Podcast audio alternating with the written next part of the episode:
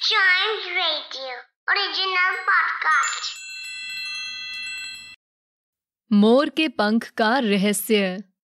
ये उत्तर पूर्वी भारत की एक पौराणिक लोक कथा है। इसका लेखन के यू रेफी ने किया था। ये उस समय की बात है जब सभी जानवर मानव जाति की भाषा बोला करते थे। मोर, जिसका नाम यूक्लेव था, उसके साधारण गैर रंग के पंख थे। और उसमें कुछ खास सुंदरता भी नहीं थी। लेकिन उन दिनों में भी अपने घने पंख और लंबी पूंछ पर बहुत घमंड था उसे। वो हमेशा अपनी तुलना दूसरे पक्षियों से किया करता था। अपनी लंबी पूंछ होने के कारण न तो वो किसी और पक्षी के घर जा सकता था, न ही कोई उसके घर आता था।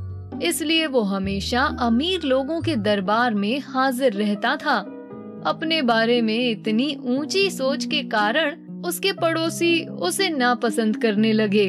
सब उसकी नकली में चापलूसी करते थे, उसे बहुत सम्मान देते थे, जिससे मोर उनकी बातें सुन घमंड से फूल जाता और वही उनके लिए मनोरंजन का कारण बनता। एक दिन उन्होंने बहाना बनाया और यू क्लब से कहा, पक्षियों का एक महान दरबार हुआ है, जिसमें जंगल के राजदूत को चुना गया है। वो राजदूत जंगल के पक्षियों का अभिवादन लेकर हमारी रानी का संगी जो आकाश के नीले राज्य में रहकर सारी दुनिया को रोशनी देती है, उनके पास जाएगा। और इस काम के लिए जंगल के सभी पक्षियों ने यू यूक्लेव तुम्हें चुना है। मोर ये बात सुनकर बहुत खुश हुआ और उसने कहा, मैं सिर्फ़ पक्षियों का राजदूत बनकर नहीं जाऊँगा, मैं अपने बारे में भी सोचूँगा। आखिर एक दिन मैं कासंगी के साथ उस नीले राज्य में रहूँगा। बाकी पक्षी उसकी बेवकूफ़ी पर हंस रहे थे और आपस में कहने लगे ये तो सपने देख रहा है। कभी पेड़ पर तो उड़कर गया नहीं और नीले राज्य में उड़कर जाने की बात करता है। मोर ने अपने दोस्तों से विदा ली और अपनी यात्रा शुरू की। उसके जाने के बाद सब पक्षी आपस में कहने लगे अरे, ये तो हमारे मज़ाक को सच मानकर चला गया। अगर इसे पता चला कि हमने इसके साथ मज़ाक किया है तो बड़ा गुस्सा हो जाएगा। पर किसी ने भी मोर को रोका नहीं।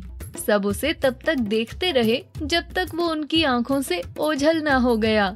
अपने मज़बूत पंखों से उड़ते हुए मोर नीले राज्य पहुँचा, जहाँ कासंगी रहती थी।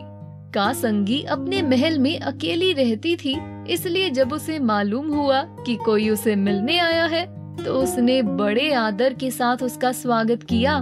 वो बहुत खुश थी और उसने मोर से कहा, अब मैं अकेले कभी नहीं रहूँगी। ये सुंदर पक्षी अब हमेशा मेरे साथ रहेगा।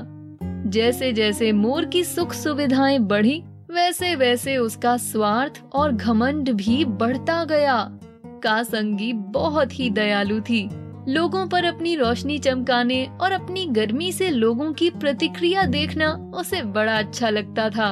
पहले का संगी अपना सारा ध्यान पृथ्वी पर अपनी किरणें भेजने में लगाती थी, लेकिन मोर के आने के बाद वो ऐसा कम करने लगी। आधे से ज़्यादा समय कासंगी मोर के साथ रहती थी, इसलिए पृथ्वी ठंडी और सुनसान होने लगी। जंगल के पक्षी उदास हो गए, उनके पंख झड़ने लगे और उनका गुनगुनाना भी बंद हो गया। ज़ोर की बारिशें होने लगी, जिससे पक्षियों के घोंसले टूट गए। धुंध और काले बादल रहने लगे, जिससे सब अनाज उगना बंद हो गया। तूफ़ान से सारे पेड़ हिलने लगे और सभी फ़सलें नष्ट हो गईं। अपने इसी दुख में पक्षियों ने इंसानों से सलाह मांगी, क्योंकि इंसानों को जानवर से समझदार माना जाता था। सारी बात सुनने के बाद इंसानों ने तय किया कि इस सब समस्या का कारण यूक्लेव का का संगी के साथ होना है, जिसके कारण वो धरती पर अपनी रोशनी नहीं दे पा रही। इसलिए यूक्लेव को किसी न किसी तरह से नीले राज्य से वापस बुलाना ही होगा। उन दिनों जंगल में एक चालाक महिला रहती थी, जिसका नाम का साबुत था। मानव जाति की सलाह पर पक्षियों ने उससे मदद मांगी।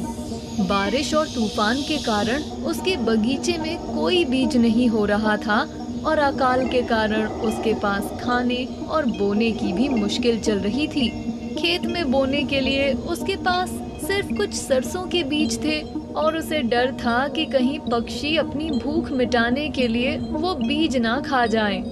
जब पक्षी उसके पास आए तो वो बहुत खुश हुई और यू क्लब को वापस लाने के लिए उसने उनके सामने दो शर्तें रखी। पहली, कि उसके खेत में से बीज खाने कोई पक्षी नहीं आएगा। दूसरी, अगर कोई और जानवर भी आया तो पक्षी उसे वहाँ से भगा देंगे। पक्षियों को ये शर्तें बहुत आसान लगी और वो मान गए।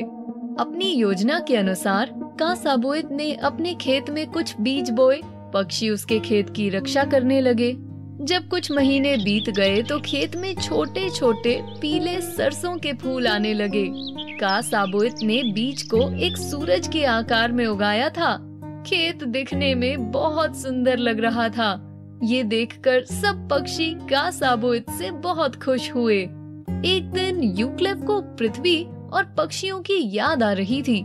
जब उसने नीले राज्य में कासंगी के महल से नीचे देखा तो उसे खेत में सूरज दिखा और उसने पृथ्वी वापस जाने का मन बना लिया।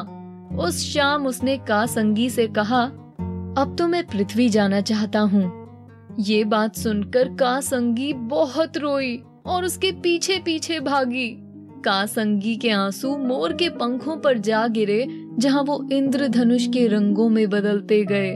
कुछ आँसू मोर की लंबी पूंछ पर भी गिर गए और वो छोटे बड़े निशानों में बदल गए। जिसे आज भी खासी प्रजाति के लोग उम्मत का संगी, यानी सूरज के आँसू कहते हैं। यूक्लेव जब जंगल वापस पहुँचा तो सारे पक्षी उसे देखकर हैरान रह गए। उसके पंख तो बहुत सुंदर दिख रहे थे। सबने उसका स्वागत किया। थोड़ी देर बाद जब यूक्लेव खेत की तरफ़ गया तो उसने देखा कि वहाँ कोई सूरज नहीं, बल्कि सरसों का खेत है। उसकी बेवकूफ़ी पर सभी पक्षी हंसने लगे।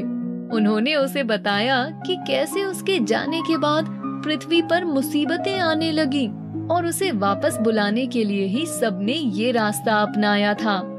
ये सब सुनने के बाद वो वापस नीले राज्य जाना चाहता था, पर पंख भारी होने के कारण वो उड़ नहीं पाया। कुछ दिन बाद यूक्लेव को अपनी गलती का एहसास हुआ और उसने अपने दोस्तों से कहा मेरे लालच के कारण कितना नुकसान हुआ है। मुझे माफ़ कर दो। मैं फिर ऐसी गलती कभी नहीं करूँगा।